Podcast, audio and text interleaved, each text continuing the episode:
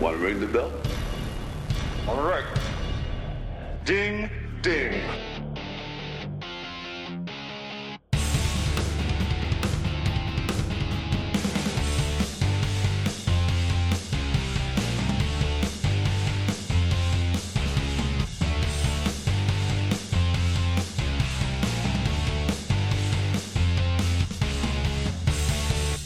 What is up, everybody? Welcome back to Two Views Movies. I am Garrett, I am Carson. and we're here to talk Guardians 3 today. Volume 3. Mm-hmm. Yeah. Uh, probably the most anticipated Marvel movie for me in quite some time. The other ones have just been like, you know, eh, whatever. Another MCU movie. I'll, I'll go see it to keep the train rolling. But, um, you know, I think we might have talked about this in our last Marvel discussion. Um, outside of this, uh, don't really have a whole lot that I'm looking forward to just yet in MCU. So at least for this one, I, I was coming in with a bit of hope and hype.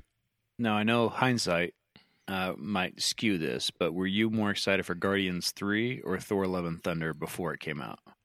Uh, I'd probably always go Guardians just because. I mean, even if you're looking at Thor one, two, and three, I mean, I like Ragnarok a lot, but Guardians one is my favorite MCU movie. Yeah, I think uh, it's was easily ask. the Is that- best. Is, is so- that still your, your, Yeah. your top? Yep. right? Okay. And, and Guardians two, you know, I, I've grown to like parts of it a lot more. Um, it, it's still substantially worse than Guardians one. Um, but I was hoping for a rebound. You know, Guardians two. You know, maybe they just didn't know what to do, where to go. They had to kind of keep the MCU ball rolling. Um, was was two or three when James Gunn left and came back? Was it after? It was after 2. It was after two. Okay. Um, so, you know, I don't know. Mi- middle parts are always kind of hard in trilogies, right? Um, and then I felt like they were coming into this one um, being very vocal about, you know, who was going to be done here and where this thing was going to go. And James Gunn, this is his end of his story. I'm not. I don't think I'm saying anything that's not very publicly known. You know, James Gunn was saying this is going to wrap up his take on Guardians. Um, so that you knew there would be some finality to it. So I think there's all those things kind of led into um, this being, you know, one of my most anticipated MCU movies, just because it's it's Guardians. Yeah, and I'm glad he got to finish. I know he's taking on the reins of all the, the DC disaster that that is over there and hopefully turning turning that ship but and there are a lot of uh, the actors in this that refuse to do it without James Gunn. Yeah. So I'm glad that they worked all that out and he got to finish kind of his his vision. Yeah, I'm always in favor of that. I mean, look, I, I'm not sure exactly what I think about James Gunn just yet. Um, I don't think I've seen Slither. I've seen Super, but it's been a long time ago. So, really, if you're looking at Guardians 1, 2, and 3 and the Suicide Squad, I mean, Guardians 1 was a blast. Um, great movie. Uh, hits all the right things. Um, really well done. But Guardians 2, eh, the Suicide Squad, it was fine. I think I remember thinking like maybe like three and a half ish, and then also it's sort of like okay, well you just did the DC version of the Guardian, so like what what are you really bringing to the table? So I, I feel like the jury's still out for me on James Gunn, but I agree with you that um, it's nice to let the director finish off that trilogy. Yeah, no, I'm I'm not a believer in James Gunn. I think Guardians Two really solidified that in my mind, and maybe I'm just trying to make that work because Suicide Squad um, didn't do anything, you know, for me. That was Yeah, above. it wasn't bad. It, it was. It wasn't bad. You know, it wasn't wasn't great. It was just kind of again uh, some more of the same with some Right. some weird weird stuff thrown in that um, um it just takes me out of the movie. Uh, it's like kind of like the the why, but it just that's his stamp, and, he- and you're always going to have some some James Gunny stuff in Mhm. the movies, and sort of like uh, uh, Sam Raimi. There's going to be some Sam Raimi stuff in there that I Mhm. just can't help but avoid. you know, like like of course that's going to be in there, Right. And in, in my my brain, I just can't get get through those. Uh, Well, that's a- and it that's a doesn't personal help- problem, I'm sure.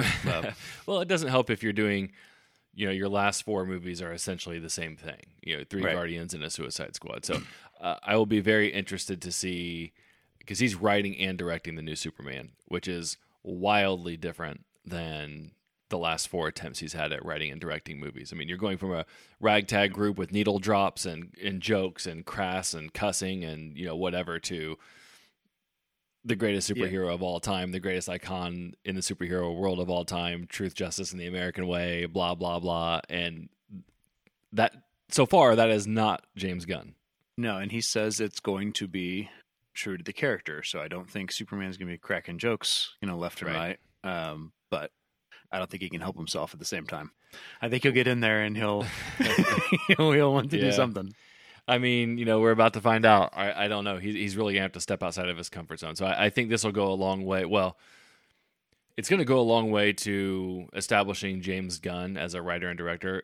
It's going to go a very long way to setting the tone for DC. I mean, Right. you come Yeah. out of the gate and you're leading with the big guy on your whole new approach to everything. And you've already said, I know we're getting way off track on Guardians, but you've already said that, you know, all these other things that are going on in DC that are working right now are all in the Elseworld stuff. So the Batman, the the Joker, the sequel to the Joker, um, you know, the Black Superman project. Those are all Elseworlds worlds things. So if if those are good and then your your tent pole is not so good, you you're upside down in this right away. Yeah, and by Elseworld, it's it's a completely different track, and they have no connection at all to to Right. this line, and so um, they are separate. They are treated as separate. That Batman does not exist in his world, um, and those are good movies. Those are are doing fine on their own, and they're going to continue that. Um, Yep. And this is something completely different. Yeah. So, without Henry Cavill, right. so, so so back to this um you know it, it's it's it was very interesting going into it that there's this um I, I guess I would say that like I haven't felt this way going into a Marvel movie since Infinity War and Endgame. Uh, meaning there's like a, a an ominous cloud over the movie, right? I think you go into every Marvel movie. It, I mean, basically in this whole last phase, because aside from Spider Man, like you don't really know where things are at, where they stand, right? You you don't know is this movie gonna make the universe bigger? Is it introducing a new bad guy? Where are we at in whatever phase we're in?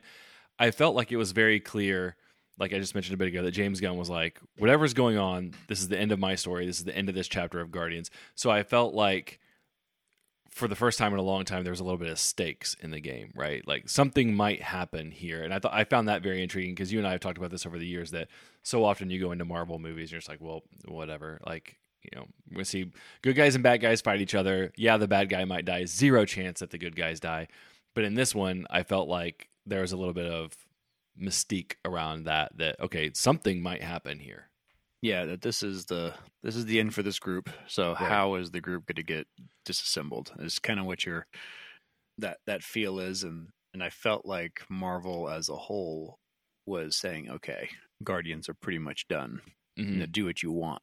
Kind of, kind of, kind of gave you a free, free pass. You know, the, uh, I think Gamora and Drax both said they were done before this ever, ever came out. You know, Right. that's that's in their interviews. Like, okay, I'm done with this character Mhm. you know so it's like okay are they, are they gonna die you know what's gonna Right. happen with them you know are we just gonna have mass carnage across the board like who Yep. who knows who knows Well, and So- clearly from the trailers, they were also tugging at the Rocket heartstrings as well, right? Mhm. Like you, you knew coming in, even if you just saw one trailer, that this was going to be at least somewhat Rocket centric.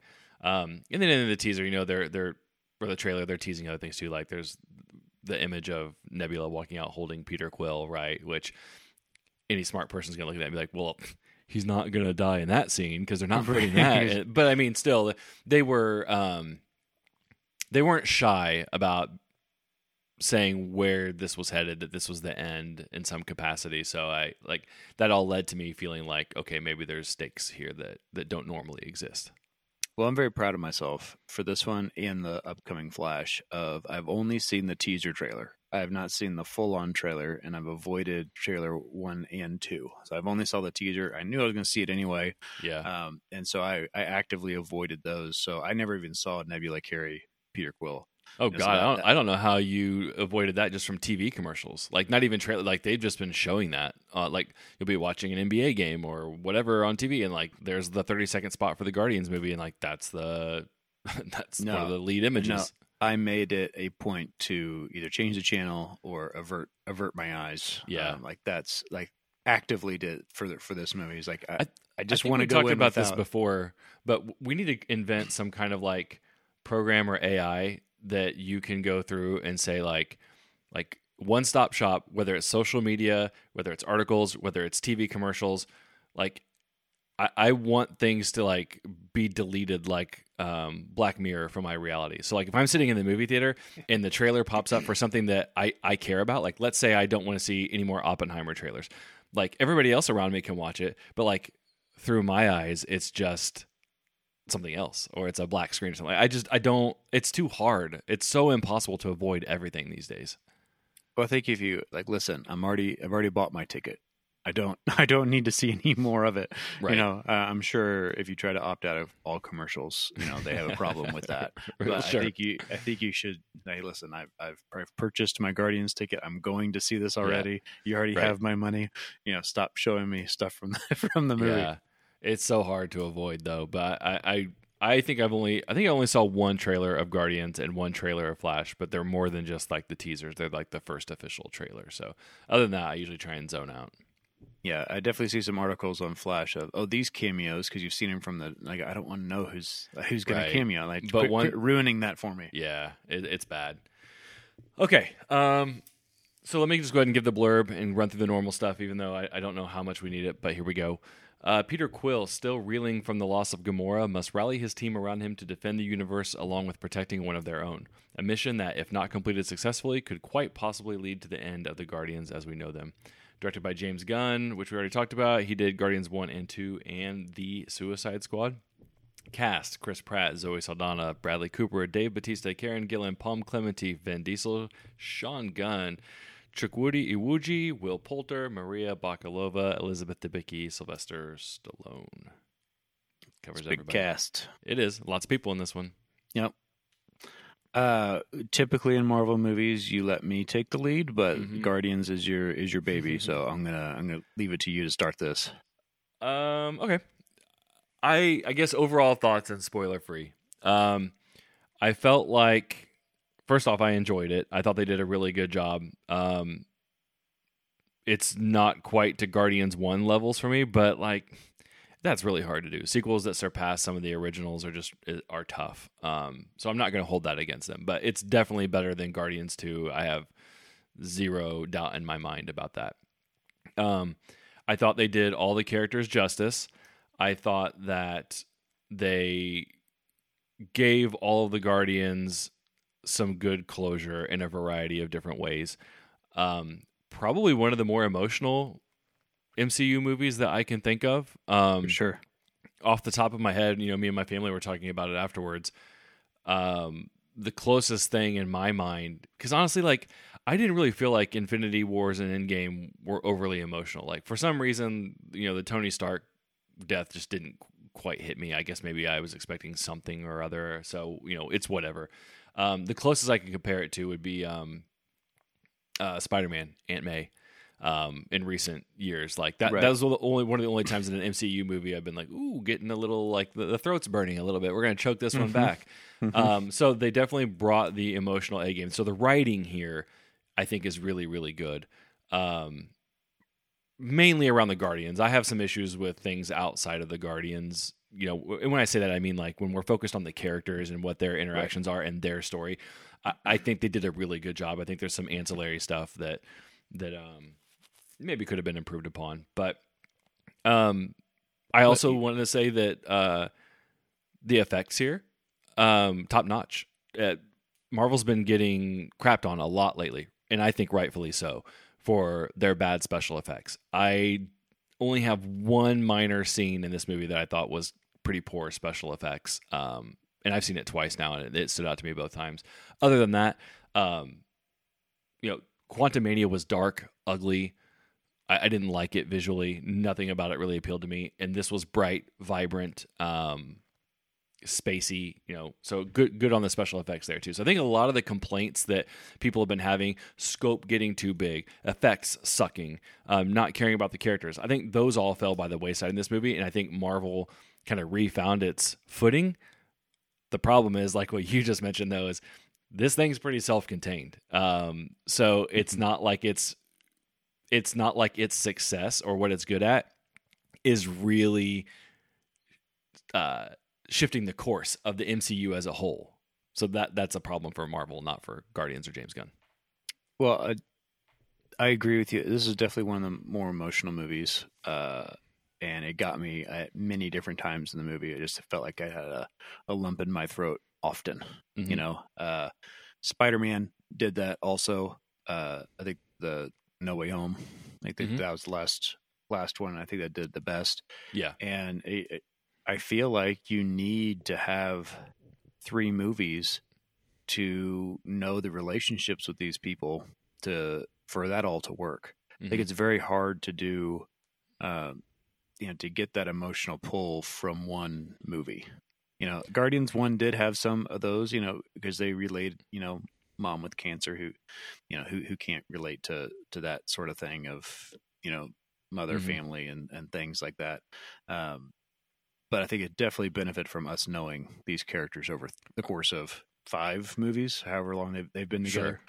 Um, and so I mean, my only on it. counter my only counterpoint to that would be that that seems like a very Marvel specific problem and caused by the Marvel formula because there are plenty of other movies in existence that only get one movie in a two hour runtime and can make you feel all sorts of emotions um, and get lumps in your throat and do all Sure. that. So I think I think to say that it takes three movies to do that is a very MCU thing, not a normal movie thing. Well, to have this many characters and to have the relationships, yes, you can do it in a movie, but I felt like this started from the jump of different emotional pieces in it. It wasn't just, oh, at the end, I've now, I now feel for these characters. Like we, I Mhm. feel like they did it throughout the whole movie, and I've only seen it the once, but I felt like it was almost the entire time that you felt something Mhm. uh, for them. Definitely didn't get that at all in Guardians Two. I don't think there was any of that. Um, I would disagree. Um, from the Peter Yondu rocket aspect, I think that hit pretty well. Um, Okay, a, a little bit of Yondu, yeah, but not not to this level. I no, think. like the the stuff with um, Star Lord and uh, Ego. Uh, Right. I mean that that didn't really work, but the stuff with I think um, kind of how that related to the father figure relationship with Yondu and Peter Quill. I think that paid off in the end pretty well. But I agree with you that you know this one had it for the majority of the runtime. Guardians Two maybe had it for like the last quarter. yeah. So I, I, definitely think they they took advantage of you knowing the characters. So Mhm. um, the High Evolutionary, I, I I think they did him okay. I don't think he's a memorable villain. I don't think they really did anything to make him stand out. I think it was just a, a way to tell Rocket's Mhm. uh, backstory. Mhm. Um, but I think it, it was more about the relationships between the the team, and he Mhm. was just kind of also there. Yeah. and that's so you're not going to get a a awesome bad guy mark for for me on on this one. No, I, I thought the guy acted really well though. I mean, he Sure. I, I will say he was over the top, but it worked. Um, so I liked him. I liked the character, but yeah, I mean, forgettable. I mean, that that's an MCU staple, the forgettable villain. You know, you you exist for one movie, um, and that's it. So like, uh, yeah, and, and I I totally agree that. I, I don't know how they would have written this movie with the rocket backstory the way that they did without it being the high evolutionary. So it, it just sort of it seems like a good fit for the story they were trying to tell. But yeah, you're not gonna really you know remember much about this guy. Well, which is, I mean, he's not a totally interesting character in uh, um, the comic books, but he always is there, Mhm. and so it's kind of like he has his hands in a in a bunch of stuff. Um, they didn't do that at all, uh, other than than Rocket, and they kind of it was just a weird, uh, a weird way that they evolved his character over Mhm. the course of of I guess Rocket's life. Uh, and so that that was interesting. and we can talk about more of that in, Mhm. in spoilers, but it just seems um, they definitely made him smaller than um, he is in the in the books, which is fine because I don't think they had any plans to to use him, you know, beyond beyond this movie. But Right. um, I, I think he he was fine but forgettable. Sure. Yeah. Uh, typical Marvel, though. I mean, that's Yeah. what they're going to do, unless it's a huge bad that they're setting up, like a Kang or a Thanos, or you know, u- utilizing Loki. They, they just set him up and knock him down. Is all they are. Which is unfortunate. well, sure. Yeah, it is. I mean, you know, would it have been better to have some aspects of the high evolutionary in two? maybe. Um, but they they clearly wanted to go the ego route, and I'm not sure how that would have how that would have fit in. Um, I have some thoughts on maybe how it could have slightly. Um, Sure. but yeah, I agreed. Well, I this is one of the best the best ones for sure since uh since Spider-Man No Way Home. Um that's an easy statement to make. hmm Uh there are those that put it above that so they take it all the way back to to Endgame. Um but I'm I definitely think people would enjoy it. Um it's a uh it's a win in my category. I do think like you said that the effects weren't weren't terrible, noticeably terrible, like we've Mhm. seen. Um, the story was was good. That was well acted. Um, yeah, I don't I don't have many many complaints beyond, um, obviously the bad guy. so where do you think this is at in your MCU ranking? I, I think it's below No Way Home. Um, definitely above Guardians Two. Mm-hmm. Um, I mean, shoot, there's what 35 movies that were Yeah, but in. I mean, if we're if we're being uh, at least if I'm being true to myself, there's I don't have a lot of like four star Marvel movies.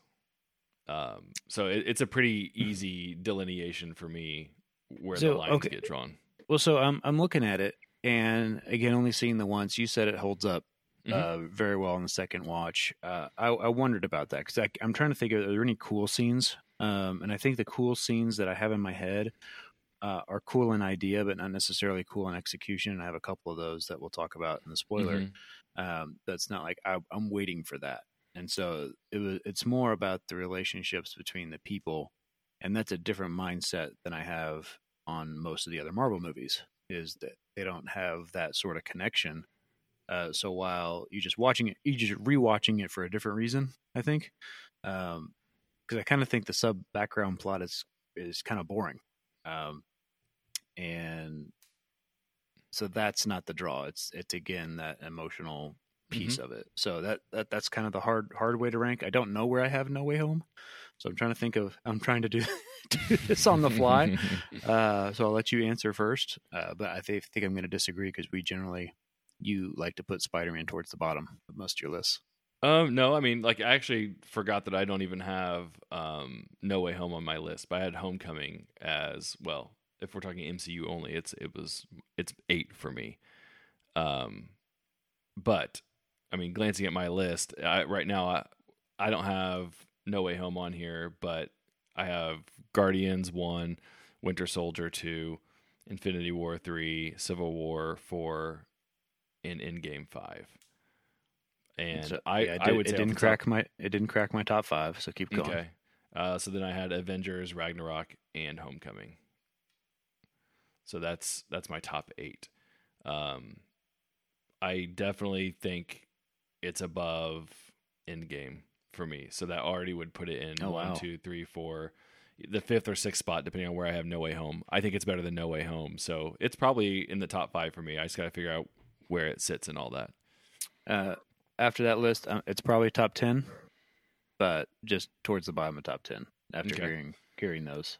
Yeah. I mean, I I like this better than Shang Chi. I like it better than Iron Man. I like it better than Black Panther. Those are kind of my next three after the ones I rattled off. So, I think I think it's probably around the top five, give or take a spot or two, um, for me.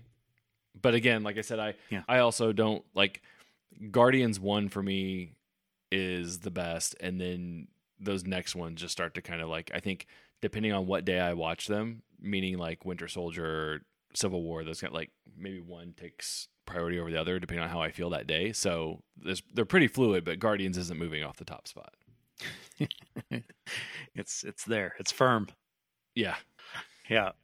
Um, Uh, and I, and so I kind of you figured you'd you'd feel that way. I mean, it's not totally dissimilar from the first Guardians movie, and, Right. and that's and you know they have the the music piece that they try to. Uh, yeah, I can't decide because other movies have also tried to do this. You know, Oh yeah. w- work mo- songs into it. It's like okay, this is played out, but at the same time, this is their thing. You Right. know, yeah. the You, if, who- you can't knock Guardians for doing it because they're, I mean, I don't want to say they originated it, but they certainly in recent years like popularized it, right? Like, and it's not just pop songs or whatever. It's it's nostalgic songs that fit in, and you know, needle drops that timed right. So yeah, it's definitely their thing. So I'm, I'll never knock Guardians for doing. Now, when he keeps doing it over in the Suicide Squad, or if he does it in Superman, I'm gonna be like, okay, knock it off. Like, Right. you know, you're, you're running that one down. So yeah, I, I think I said it, but I'll just make it clear. I, I gave it four four stars. Um, second time I've seen it, uh, definitely closer to a four and a half than a three and a half for me. Um, but four feels right. What's funny is your four stars on a Marvel movie is very high, and and my four stars for a Marvel movie is mid mid to almost bottom of, Yeah, of the no pack. I, I did give it a four um, because I I did enjoy it. It's a, it is a good movie and one of the better ones definitely that we've seen in this phase, if not the best. So, Sure. um, so that's that's higher praise. And, and I was worried coming in. I had the the expectations of, gosh, am I rating it based on this phase, or am I rating on what I hope Guardians could be? So, are my expectations low because all these Marvel movies have sucked lately, or is it? Hey, it's a Guardians movie. It should be good. I So, think though uh, that I, I think to our point though, I mean Guardians two had to have had you feeling somewhat reserved about down. that, and then Yeah. combine that with how MCU's been doing lately. I, I think there was a little bit more on my part, probably trepidation than um, belief that it would be good. If that makes sense. Yeah, but I can't turn it off. I, I try. You know, you can use the logical arguments all you want, but I want every Marvel Marvel movie to be just freaking. well, sure. awesome, I want every know? movie I walk into Oh, a yeah, theater yeah. to be good, but there's something to be said when this is all this whole big ocean liner is being steered by a couple of people at the top, and it, you know you have to take that into account when you're looking at the direction this thing is going. Like you can't.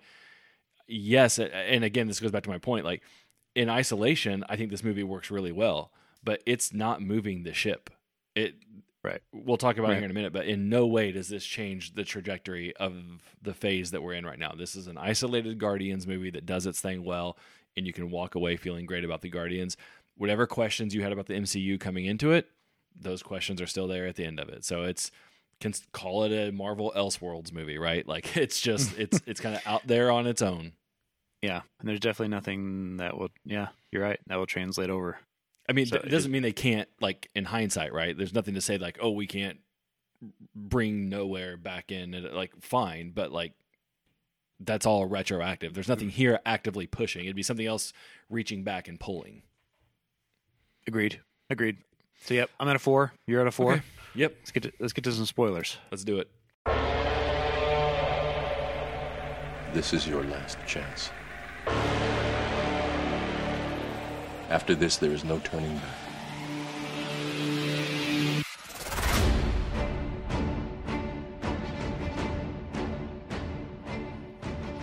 Okay, where you want to start on spoilers? And I'll let you lead. Um, I don't know. The only thing I can remember saying off the top of my head that I wanted to get to, for some reason, this is sticking out, but I complimented the special effects. However, um, there is a scene very early on where Drax is fighting Adam Warlock, and like a ray gun goes off, and something does not look right in that scene. I like Drax's face looks totally CGI'd, and maybe it's not, but it it it stuck out to me twice. Like, oh, and it's funny because they actually they show it and they cut away and they come back to it. And both times when I was watching the movie, I was like, oh, that didn't look good, but they're going to cut back to us. Let me see this again. Oh, yeah, still doesn't look good. But I mean, we're talking like a five second clip, but that was just one of the things that that stood out to me. But uh, literally, besides that, I thought all the special effects were very good. I never found myself going, oh, that looks cheesy, that looks corny, that doesn't look believable. It felt like kind of a return to form of old school, you know, CGI from Marvel that wasn't rushed, wasn't hastily done, wasn't ugly, cheap. How do you feel about the the three tentacle monsters? Are you giving them a break because you've seen them look Yeah. that same way in the in the second one? Yeah, I mean, but it still wasn't bad to me. It's like, okay, those are those are what they are. Like, I didn't think it was horrible CGI. Like, didn't wasn't glaring to me. So it's just like, I mean, that's fine. It's one thing to have them look. It's it's always the problem is when they interact with with humans, hmm and so it's when they're writing them or when they're sliding down their face like that. That's when they they look the worst. And usually, like like the one of the worst scenes in any movie with a tentacle monster is when they get grabbed and they're Right. picked up. Like that's always that's always the worst. Uh, they didn't do that here. They just showed them writing them. You know, that's, yeah. and and that's what I just beat my head against the wall. Um, so I, I, I do want that's a huge nitpick, and I hate to lead with that. So let me let me go back and lead with something else that's a little bit more meaty. Um, and it's one of the areas where I think that I don't think it's overly critical to this story, but it feels like a chunk left out, and it bothers me because of where the movie where the Guardians are going after this, and that is Adam Warlock in Guardians 2 is a credit scene, correct? Mm-hmm. And it's not he's not shown, he's the cocoon, cocoon, is shown and yep. he's referred to. Then he just blasts in to start the movie. And I'm like, okay, fine. Like I'm smart enough to know like this is who this is just from general knowledge or whatever. But I also haven't read enough comics to know anything about Adam Warlock. And I leave this movie with the exact same knowledge of Adam Warlock that I did walking into it. And it doesn't necessarily need to be there for the movie to work. He's just this thing, but I'm also like all those questions that we've talked about throughout this podcast. What's his power scale? Who is he? Is he stronger than Drax? Is he not stronger than Drax? Can he beat up Nebula? Can he not? Why can Quill just shoot at him no problem and stuff? And then uh, I'm going to jump way spoilery, but he's a guardian now at the end of the movies, and I'm like, I wish I just knew more about this because I have no I have no understanding of this person. And you're and you're giving me these people, you're switching me from the Guardians who I've known now for three movies to your point, to like now I've got a handful of new Guardians and like four of them I know nothing about. And at least one of them, Adam Warlock, I should have had like a significant amount of knowledge about it, considering kind of the pivotal moments he's in in this movie. Yeah, so so if you're if you're looking for guidance from the comics, Adam Warlock missed his boat because he's big in Infinity War against Thanos. Like that's his his deal. His one of the things that he was part of was the Infinity Watch, where he had that the diamond in his mm-hmm. his forehead.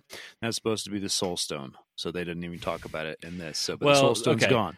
You know, I, am glad so, you said that because that's the obvious connection everybody's going to make. I mean, I looked at it and was like, well, that reminds me of Vision with the the Mind Stone, but yeah, like nobody's talking about this, and I don't know, and all the Infinity Stones are destroyed. So, like, what is that? Yeah, Vision in the comics does not have the Mind Stone in his head, you know, and so, but that's what Adam Warlock has. He has the Soul Stone, and they split up all the the stones uh, into the Infinity Watch. Drax had one, Gamora had one, Pip the troll that you saw at the end of uh, Eternals, he had one, uh, and Moonstone, Drax's daughter, had had one. Um, I don't know if that's six or who I'm missing, but but they all had one of these Infinity Stones. Um, actually, I think Thanos even had one. You know, he hid one with, so nobody would have them all. And they always had like after the Infinity War, they kind of that he helped end against Thanos. Like he's this big cosmic perfect man. Um, so, but he missed a boat. Infinity Infinity Stones are gone, you know. So, like, what do we even do with Adam Warlock? But we've already introduced him in Guardians Two, kind of you know, let's just throw him in as kind of a side character. And mm-hmm. they made him kind of childish, which is weird. Yeah. That uh, maybe he's taking the reins of okay, Drax was kind of the dumb character, and if we do have this new Guardians group, we need a dumb character, mm-hmm. and so it's going to be Adam Warlock, big, dumb, and strong.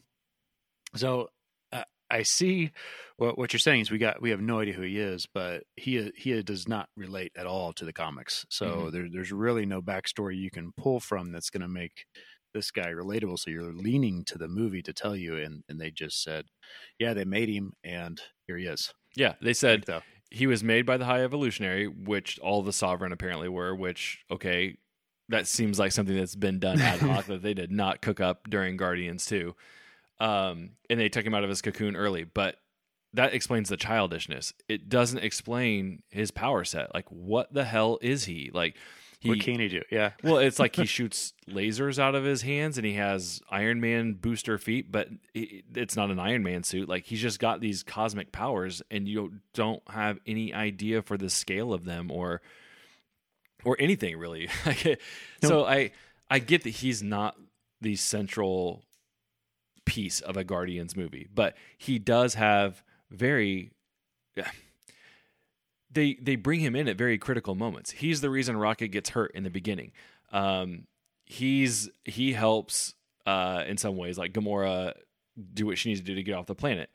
he uh, saves Peter Quill in the end. Like he, he is in very critical moments of this movie as like I don't want to say it's, it's not a MacGuffin because that's what moves the plot along, but it's like almost like a Deus Ex Machina, like the the this thing that just happens that can solve the problems of the movie. Well, how are we going to save Quill? Well, here's Adam Warlock. How are we going to hurt Rocket? Well, here's Adam Warlock. But then you don't know shit about him, and it's just I don't need to know it, but it's just it feels it feels like somebody just said, "Well, we're not going to worry about that, so no Adam Warlock background for you. We'll figure it out in like some other movie down the road." It just feels like you couldn't give me like five minutes of a of, of Adam Warlock. What's five more minutes? Yeah. So, a question for you. Would you have rather, as being him new out of the cocoon, instead of being childlike and dumb, how they, they treat him, of acting like, you know, oh, this pet, whatever, you know, whatever Mhm. that thing was, uh, would you rather him be like that or be more, I guess, Terminator esque, that's learning along the way, that just does what he's told, and then he's hunting Rocket, and then he becomes more human? versus the growing as a child and being dumb that way. I think the childlike stuff worked, especially in the context of Guardians. You know, you've already got all these oddball characters, goofy backgrounds, goofy takes on the universe and the world. So, like, I think that actually does work. Um, I just wish I understood. I wish I understood the power set and his origins just a bit Well, more. And you mentioned power set, so they've been slowly adjusting Drax to what he should be. I mean, he should be able to go kind of toe to toe with Thanos as far as strength wise. Like he was created in, in the comics to be the destroyer of Thanos. Like that's the entire reason he was made. That's why he's called Drax the Destroyer, was to destroy Thanos. Obviously, they didn't go that route, and they really lowered his power set of what he can do and how Mhm. strong he is. But I feel like over the course of the last couple of movies, they've tried to turn his strength up a little bit. And I feel like in this one, especially, they tried to show that he was stronger than he's been. hmm Uh, but the first thing that you see is him going toe to toe with with Adam Warlock, and you're like, I don't know how how strong Drax is, Right. you know, to to really fight, you know, fisticuffs with Adam Warlock. Yeah. because he is he seemed to be holding his own for a little bit until he got you know Right. just beat down. But they have him, you know, opening the doors, and I think in the Christmas special, picking up a car. I think they did like that, that, you yeah. know, and so it was more of a we're trying to get him to where he's supposed to be because we haven't really shown that he's that strong. Mhm. But but yeah, him fighting Adam Warlock really told us nothing because we don't Right. really know where where Drax lands and all that. Agreed. So yeah, that was one of my big complaints. Was just I felt like to use a character like that in very pivotal moments and not know anything about that character is just I don't know, um, a little unfulfilling. Let's just put it that way. That's fair. That's fair. And they do leave it open to bring in that group uh, and tell more. Um, when all you you don't have any actors that have signed on to do any more movies beyond voice roles, so Mhm. just Rocket and Groot, and then uh, just it's a new new new crew. Yeah, I mean, I I got the impression leaving the theater that um, Drax and Gamora and Nebula are done, and Mantis are done. I mean, they, they could always bring him back in some small capacity, right? But like in terms of the Guardians, they're done. You got the new Guardians crew at the end. Will they make another round of Guardians movies, a Volume Four with that crew? I don't know. I mean, why not take at least a stab at it? But if they don't, they can just be fine with it. Um, and then they hedged on Peter Quill big time. I mean, you can have that crew run into to Captain Marvel. They don't need their own movie, but you Yeah. can have them, you know, run to Captain Marvel somewhere in in the space world. You know, whatever Mhm. she's doing, you know, stuff like that. But I don't think they'll have their own standalone because I don't think there's a uh, an anchor uh, actor there that that pulls. You know, I I would agree with that, but I also think people like the Guardians brand. They like the vibe of the movies. They like the music. They like the the kind of chaos of it all. So I, I think you could take one stab at a Guardians four with that crew and see what you get. I mean, again, it can be just like this movie, pretty self contained. You don't have to fit it into the MCU. Just be like, hey, Guardians is one of our top properties. People clearly love to go see these movies. Like, let's take a stab at it. Maybe we can make um, Cosmo fun to to watch and, and deal with. You know. Well, I think I feel sorry for that director because not Yeah, only do you not right. get the benefit of you know the existing cast, you're trying to sell this new Yep. new crew and. Yeah, I wouldn't want new that job. Yeah. yeah, that, that- that's a that's a lose lose situation to me. Unless you build them up through other movies, I just don't see see that working out well. Yeah. The uh, how'd you feel about the Gamora Peter relationship in this? Um, I was very happy with how they did that. Um, I thought it would have been extremely corny to have her like re fall in love with Quill by the end of the movie. I thought it would have been extremely corny to figure out some Doctor Strange, Infinity Stone, whatever you want to call it, way of giving Getting her her her- memories back. So Right. I am very, very happy that um, they went the route that they did, and I and I thought that they gave they gave that relationship an opportunity to kind of like that little moment at the end where they're standing with their backs to each other, and like you know she said something like, I, "It seems like we would have been a lot of fun." He's like, "Yeah, we we were." I, I feel like that was a very well written scene that has emotional impact that gives you the sense of Quill still misses her, still loves Gamora, and this new Gamora, even though she's never going to be what Quill wanted, like she sees how they all were as a family. She sees, she feels like what she experienced in this movie is like changing her a little bit, but it, it's like it moved the needle like a couple of percent for her, but it was just enough for her to be like, oh, you know, I think it was written on her face like she she understands what that other Gamora, why that other Gamora would have loved this group so much. So I think that was perfect. And then she goes on her own way, and it's like fine. That that's the end of that relationship. uh, one before I go back to Gamora, but one piece on her at the very end where she gets back to her crew of Ravagers, Mhm. and then they're all happy and hugging and whatnot. Like that didn't seem like the relationship that they had, you know, before she left. So that was that was a weird cut too, and she's smiling and whatnot. It's like that's not. I mean, she maybe changed a little bit inside, but that whole group dynamic was was weird to to show that piece. Mhm. But I did like that. I did like how they did it. I did like that they went back. I wish they would have made her more of uh, the badass, most dangerous woman in the galaxy, Gamora. Uh, at first, you know, they still kind of left her a little, little playful and a little. Um, but I guess we met her that way. Mhm. I, I don't know how how far back uh, she got reverted to right. um, but it was uh, she was being more badass, and I wish they would have made her more badass and then kind of come. I definitely felt like she was way angrier than the first Gamora that we met. Um, I don't know if that was intentional or not, but I think yeah. I I guess I wanted it a little bit more, a little bit more angry, angry. okay. You know, k- killer of killer of people that that she Yeah. was. Yeah, You know, she hadn't left Thanos yet. Hadn't even thought about leaving Thanos yet. right. Um, but but yeah, I think that this cold hearted killer again. That's that's the comics talking, I guess, is that, that I wanted to to see more more of. But I did like the the way they did it. I thought it's like, gosh, how are they going to do this? And I really didn't want them to pull memories from Quill's mind and show her or, No. or something cheesy like that. Right.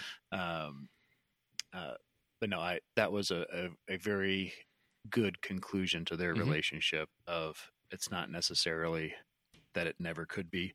Um, it's just not Right. now. And that's And what I meant earlier when I said that the writing minus the Adam Warlock piece I thought was pretty good. Um, all the writing around the Guardians, I thought they nailed it. I thought they nailed how Peter ended, how Peter and Gamora ended, how Nebula and Drax ended. Like the line about Drax being destined to be a dad, like great end piece to his arc.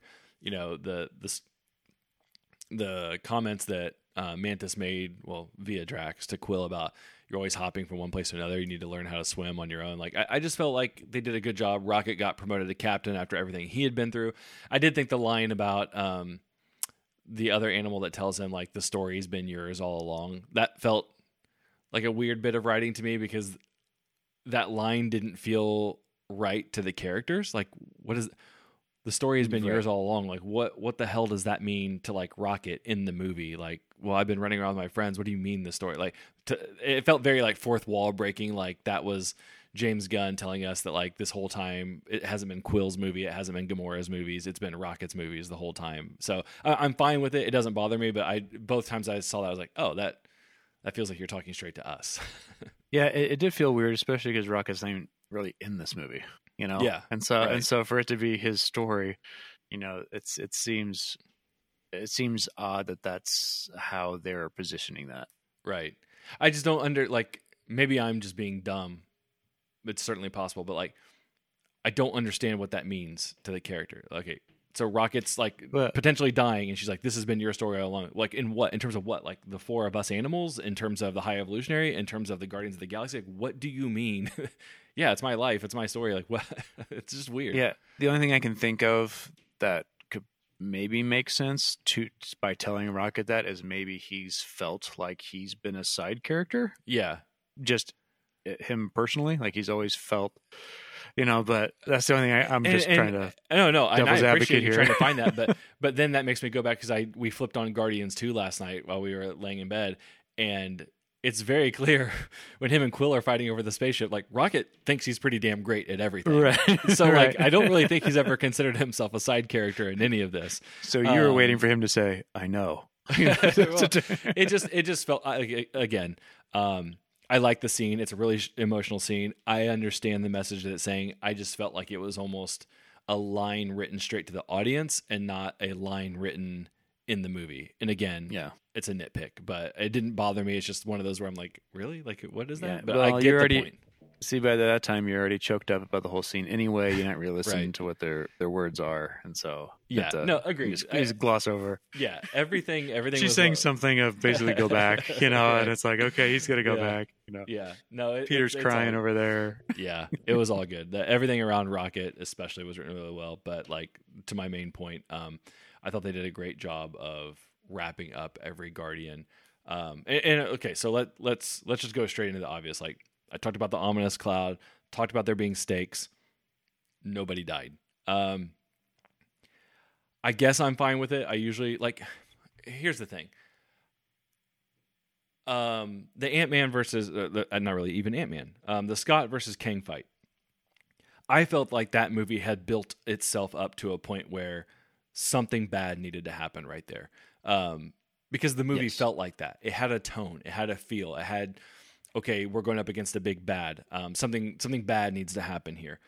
About midway through this movie, I was not feeling that way. I was pretty convinced about midway through this movie, like I don't think anybody's dying in this movie now. It just it wasn't giving me that sort of vibe. And so then when things started to happen in the second half of the movie, I was almost like, oh, this is gonna be this is gonna be hokey if this happens, right? Like um, when Rocket went back to get the squirrels, I thought, okay, well, here's a chance that Rocket could die. And in my mind, I'm thinking like, or as raccoons. raccoons. Yeah, They sorry. raccoons. I, I, I had that stuck in my head because it's they all call him something different. Did you catch that throughout? Like he gets called Yeah. a badger, a squirrel, all these different things. So he goes Yeah. back to get the raccoons. I'm like, oh man, Rocket could die right here. It would make sense, but like it hasn't felt like that kind of movie, so I don't I don't want it to happen.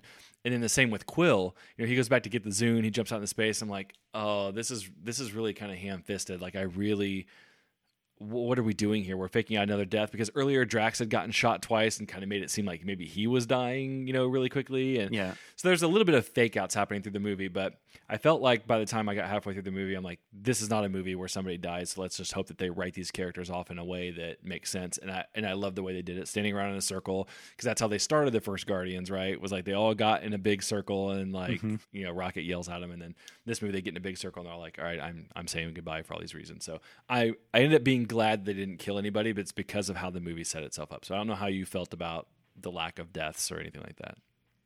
Yeah. Um, I don't know who I would have killed. Um, just from I want the opportunity to see them again, even though I know that, that they've said they're done. Mm-hmm. Um, I don't think it needed that.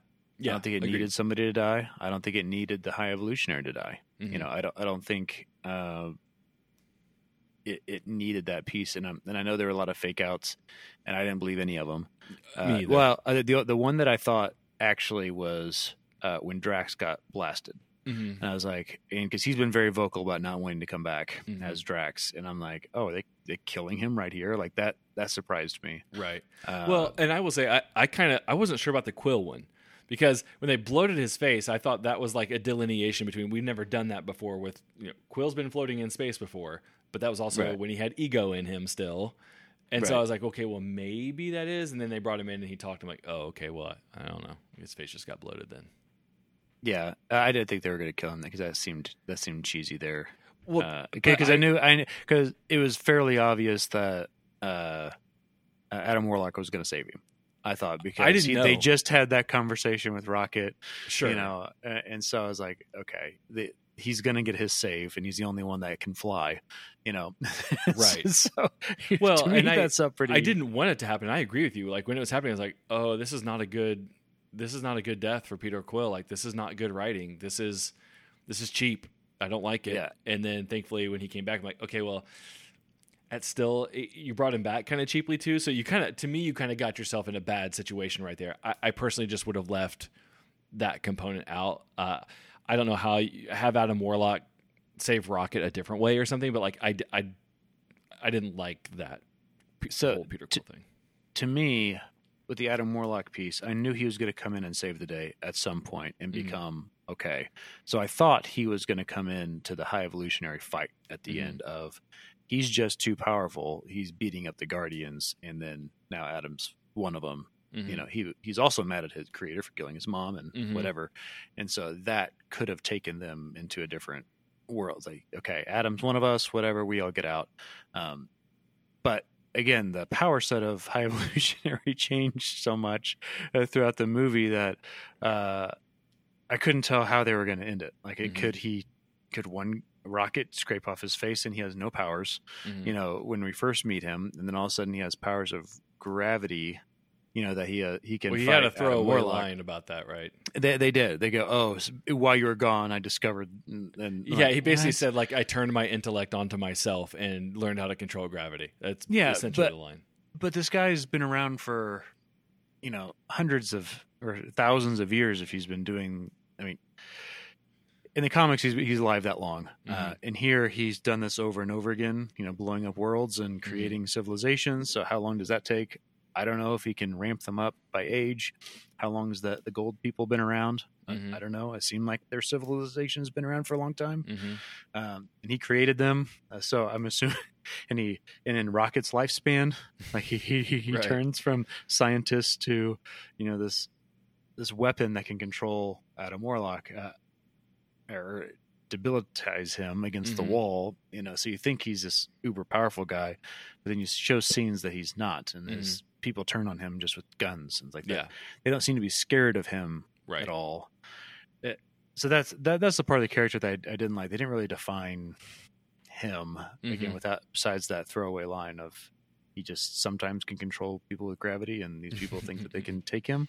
Yeah, I don't know, but it uh, but that's where I thought Adam Warlock was going to come in. I thought he was going to kind Yeah. of finish the job. I would have liked that better. I mean, I, I'm good with the Guardians killing uh killing the High Evolutionary on their own, but I would rather have had Adam Warlock help that out than help the Quill death scene out because I just I, I think that Quill death scene just needs to be Be gone. deleted. Yeah. Uh, agreed, agreed. Uh, Groot, how'd you feel about Groot in this movie? Yeah, I like Groot. He was kind of the same same old Groot. Yeah, but he's a new Groot. He's not the same Groot that died in Guardians One. See, me and my family had that debate. He's not. He's not. He's Uh, uh, why not? Basic, basically a, a son, if you will. Uh, I don't think So that's, very clear in the movies. It's I, not. I, I was under the impression that they just took a took a little fragment of Groot that died in Guardians One and replanted him, so he's got still all the same memories and all the same stuff. uh, that has been James Gunned as this is a different Groot. Oh, I had zero idea. Well, I'll have to show that to my family because we all didn't know that. Yeah, I don't know where where that was, but somewhere along the way, it's like, okay, why is Groot look jacked now and not like his Yeah. normal Grootness? Yeah. and it's a it's basically Groot's son. Oh, Uh, okay then. and so that's why they're teaching him as a baby, you know, how, what good and gun, why he has a different personality, you know, Oh, type of thing, okay. and just why he looks looks different. But Gotcha. uh, the cool scene with Groot is a cool idea, but I felt like it wasn't done very well. Like when all the he pulls all the guns out Oh, uh, and starts did- shooting. really? I thought that was fine. I, I feel like they just showed him. And they didn't show really what he was doing, so they were spinning around him with the guns, and yeah, that's Mm-hmm. that's kind of cool. But I felt, and mind you, we just came off John Wick, so my mind is this could have been shot differently Yeah. and, and cooler. Um, you didn't, you just show him spinning and, and shooting, and I, I just wanted that to be cooler. And also with him dancing at the end, I thought, you know, completely CGI character, you can have him do some cool dancing. It looked like a guy in a Groot costume attempting to dance, you know. And I thought those th- th- those types of things with Groot were, were kind of disappointing to Oh. me. No, I didn't have any problems with either of those scenes or Groot in general. I I thought Groot was Groot and added what he needed to, and I Yeah. feel like that could have been a scene stealer though if they would have done that that better, you know, of him pulling out the, the guns there. I mean, yeah, but here's the thing though, like I don't I don't expect much from Marvel choreography. Like they've never really had a good choreographed No. fight scene. Although I would argue that um, the hallway scene with Beastie Boys um, is one of the best fight scenes choreography wise in in Marvel. Um, I thought that was shot really well. It seems like it's all one continuous shot. They're all taking out the whole hallway. You get slices of each one of them doing their fighting stuff. So um, you said earlier about cool scenes that I would go back to. I mean, that would be the first one I would think of outside of any of the emotional scenes. Is like when I watched it the second time, I was like, oh yeah, I can't wait to rewatch that hallway scene because I want to see you know find the different elements of that that I missed because there's so much going on. There is a lot going on there, and I did see Gamora take some heads with her sword, which, which Mhm. pleased to me. 'cause I don't think we've we've seen that before. yeah, Um, but yeah, I get I guess that scene, but that's like you know, fifteen seconds. yeah. It was a little bit. It was I a little bit longer like than that. that, but it's. I mean, I even has. I, I can't really even think of cool scenes in Guardians One either. Right, like a, a go-to scene in Guardians One for me, like. It doesn't really have that for me. Guardians to me have always been about the the little funny moments with each other on the ships and the jokes that they crack and the music that they play. It's not really about like the one badass scene that I want to go back and see. Well, even the the opening scene with with Peter singing, you know, I feel like that's a I want to watch that again. Doesn't necessarily have to be fighting cool scene, but I don't I I don't think anything memorable so much stands out other than the the emotional scenes.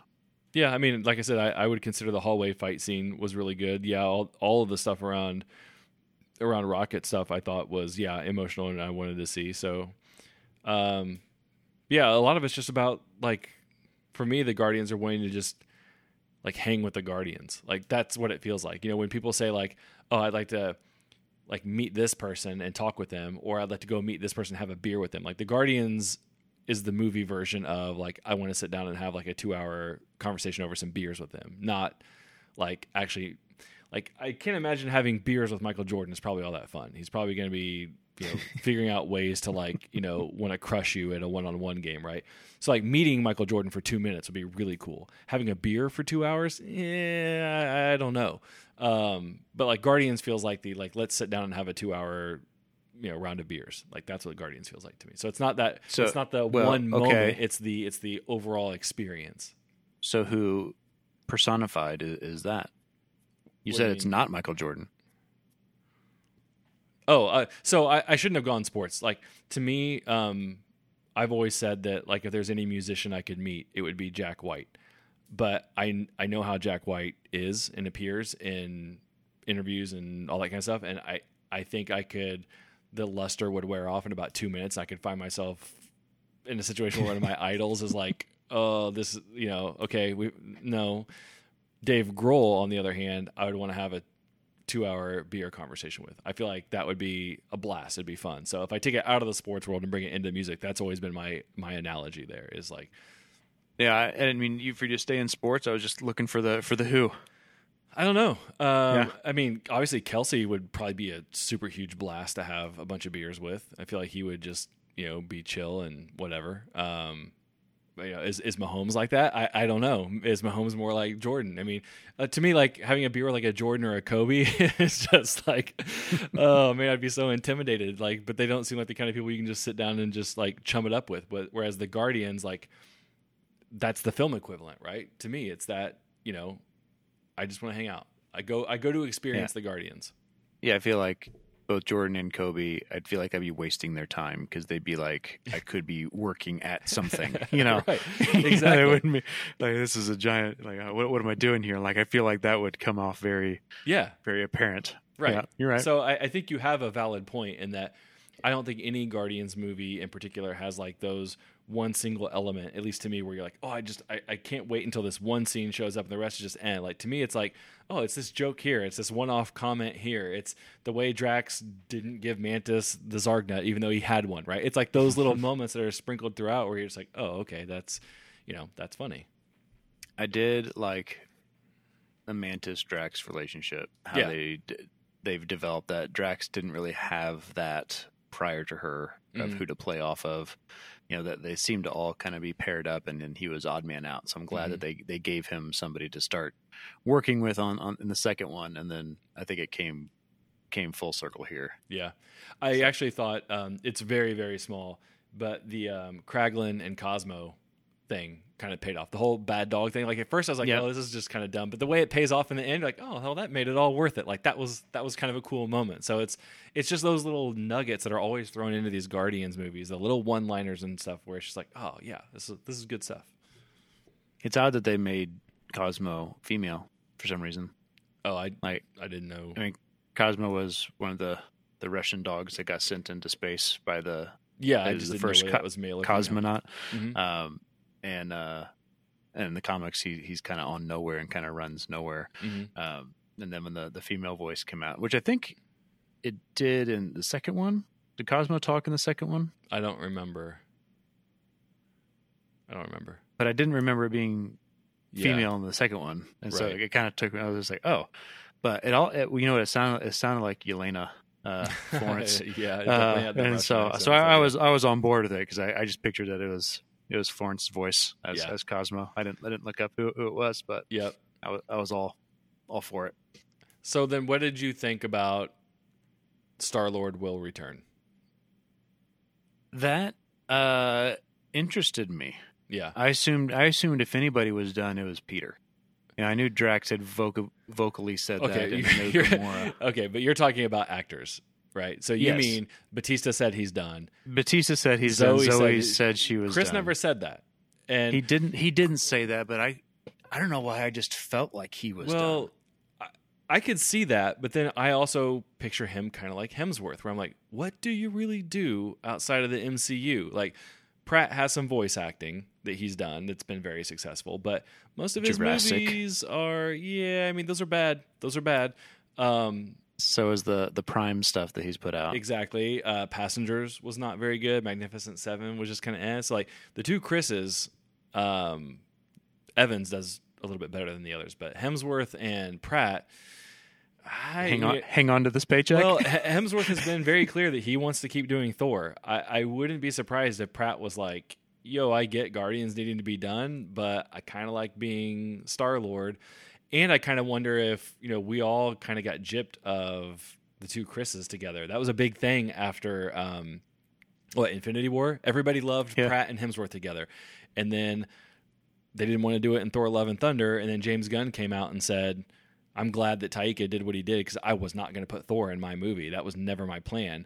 right, it was a cop out. Yeah, Right, he so was glad that that happened. Maybe yeah. now we can get that thing going again. Um, I don't know. I, I I agree with you. So I'll let you finish. I kind of cut you off, but like I, I was not ready for that. I wasn't ready for that either. That surprised me. I don't know where he fits. I don't. know. Um, it could be in the Marvels. I don't know if he's already has a cameo somewhere in the Marvels. Because you're trying to think of what space piece he would he would fit in, and that's the only space thing that we've introduced so far, right? I mean, Unless he's going to the uh, new Avengers, like I really don't know. And and he doesn't have like a. Again, I keep saying this, but power set. He didn't really have a power. He, he's a Han Solo now. He did Mm-hmm. have an explanation for some of his abilities, and that's now gone.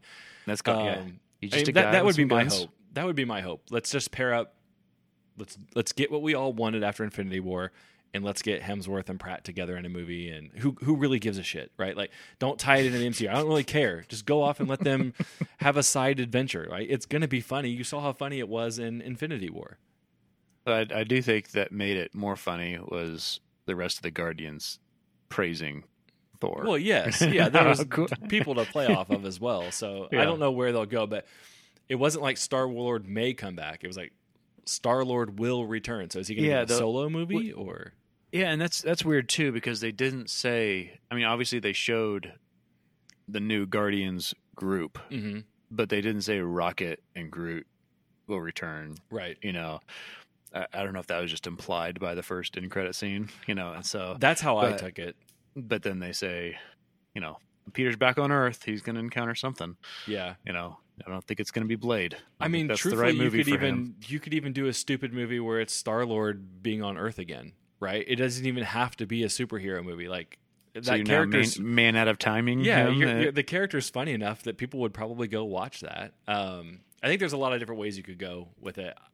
I don't know what they're going to do. I, I haven't even Googled it to see if there's any rumors about what the plans are for that. So No, I, I haven't either. So that, that that surprised me that they Mm-hmm. blatantly said he's he he will return. So they clearly have a plan somewhere. Eh, yeah, Uh, exactly. Because like you could have just left it open ended, just like the other Guardians. Like, could there be a Guardians four? Sure. Could there not? Sure. And the way that Yeah. That Peter was ending, I mean, because technically all of them can come back, right? Drax Mm-hmm. could come back, Gamora could come back. Like, none of them are dead, and even if they were dead, it wouldn't matter in Marvel's world. But Yeah. like, yeah. So to your point, they have to have something in mind if they're explicitly saying he's going to come back. Yeah, and none of the ones that have been announced make any sort of sense. Mm-mm. So, uh, again, the only thing I think of is the Marvels because that's the only thing that's in space. And Mhm. but I don't imagine he'd be a big role in any of that. Well, and that's the thing too. I feel like if you're going to go out of your way to say Star Lord will return, like uh, that's not a cameo. Right. There's something meatier there. Whether that's a Disney Plus show, whether it's you know uh, a, a buddy cop movie with Thor, whether it's a solo movie, I don't know. But I feel like if you're going to put that title card up there, it has to have something. Wait. Yeah. yeah. So one one last question for you: How do you feel about the music choices? Um, they were fine by me. I I don't think anything quite hits like the first Guardians. Um, I think this music hits better than the second Guardians. Um, you know, my wife had some questions about like why do they bounce genres so much? Right? They didn't. They definitely didn't stay in a lane. They were going seventies, eighties, nineties, two thousands, um, which I was kind of okay with because I kind of feel like that's implied with the Zune that you know you have all this new like before Peter was working on a cassette tape, so there's only so Right. many songs you could have on a cassette tape. But now you got a Zune, you got all different genres. So, um, you know, I like. I'm not a big Beastie Boys fan, but I liked that needle drop in the fight scene. Um, some hit, some missed, but I would say the hits were more consistent than uh, Guardians Two. I feel like I liked it more than Guardians 2, but I feel like it was still a 50-50. Yeah, Uh, that like that scene and that's the song that you choose. Like I Mhm. felt like there was a couple that just that just didn't Yeah. fit, and I felt like those stood out more than the ones that did. hmm Um, I did. I think I still overall liked it. and I'd like to to watch it again. Um, but they weren't all '90s. no, I thought. I thought No, it was 'cause, like, '70s they- in the second. No, because they had um, they had "Crazy on You" by Heart in there, um, which is an '80s song. Um, Beastie Boys was '80s. Um, then they had Florence and the Machine, which was 2000s. They had Radiohead in the very beginning, which is '90s. So they were they were all over the place. Yeah, I know they, they started us off with '90s, so I thought that was just hey, the first movie was '70s, second movie was '80s, third movie Mm-mm. was '90s, and that's why Rocket. That's why Rocket moved down to the 2000s at the end credit scene. But Nope. I guess- they were I guess they were sprinkling them around. okay, Yep. All right, is that gonna be it for Guardians Three? I think that's it. All right. Uh, I have no idea what's next. Flash, right? Uh, yeah, because I'm, I'm, I'm gonna try my damnedest to not watch Fast X. Speaking of Fast X, we actually have tickets to give away. yeah, we have a lot to give away, don't we? We have tickets to give away. So, uh, and we're not supposed to call it Fast X either. It's Fast 10. We got Well, reprimanded saying for it, calling so- it Fast X. so, uh, Jason if you uh, if you do want uh, tickets to uh, to Fast 10, uh, we have them. It's a special premiere uh, before, the week before it comes out, or the week of uh, that it comes out. So we'll we'll do some sort of contest online to to get those out there. Yeah, sounds good. I, I can't, in good conscience, I I can't pay for that movie, and I don't even know that I could pay in time to go see that movie. Like maybe if it comes out on streaming for free, I'll watch it. But I, I we have tickets. We have free tickets. Uh, it's not worth my time. I can't do it. Um, and I will say, I'm looking at my list. Um, there is something before the Flash. Uh, Spider Verse has a June 2nd date, okay, when's Flash? June 16th, according to my little notepad, and then Indy 5 in uh, June 30th. So June's got three big movies coming out. And Fast 10. Mm, no, no, no, no, no, no. Well, when they strapped the car and sent it into space in Fast Nine, I retired. All right. Thank you, everybody, for listening. Carson, where can they find you on Twitter? At Carson Graff, G R A F F. You can find me at Two Views Garrett, G A R R E T T. You can find the show on Twitter, Facebook, and Instagram at, at Two Views Movies, or you can email us at twoviewsmovies at gmail.com. Don't forget to subscribe to the show via Apple, Google, Spotify, basically anywhere you listen, we are there. Um, look for Carson's thoughts on Fast 10 on social media or Letterboxd or our site somewhere. He- He'll make a comment somewhere. uh, you won't see me on that one. Otherwise, the two Maybe. of us will be back for is it is it across the Spider Verse? Is that the name of it? Uh, I don't even know. I just call it Spider Verse. Spider Verse. Yeah. Miles. Miles is back. Yes. All right. We'll catch you next time.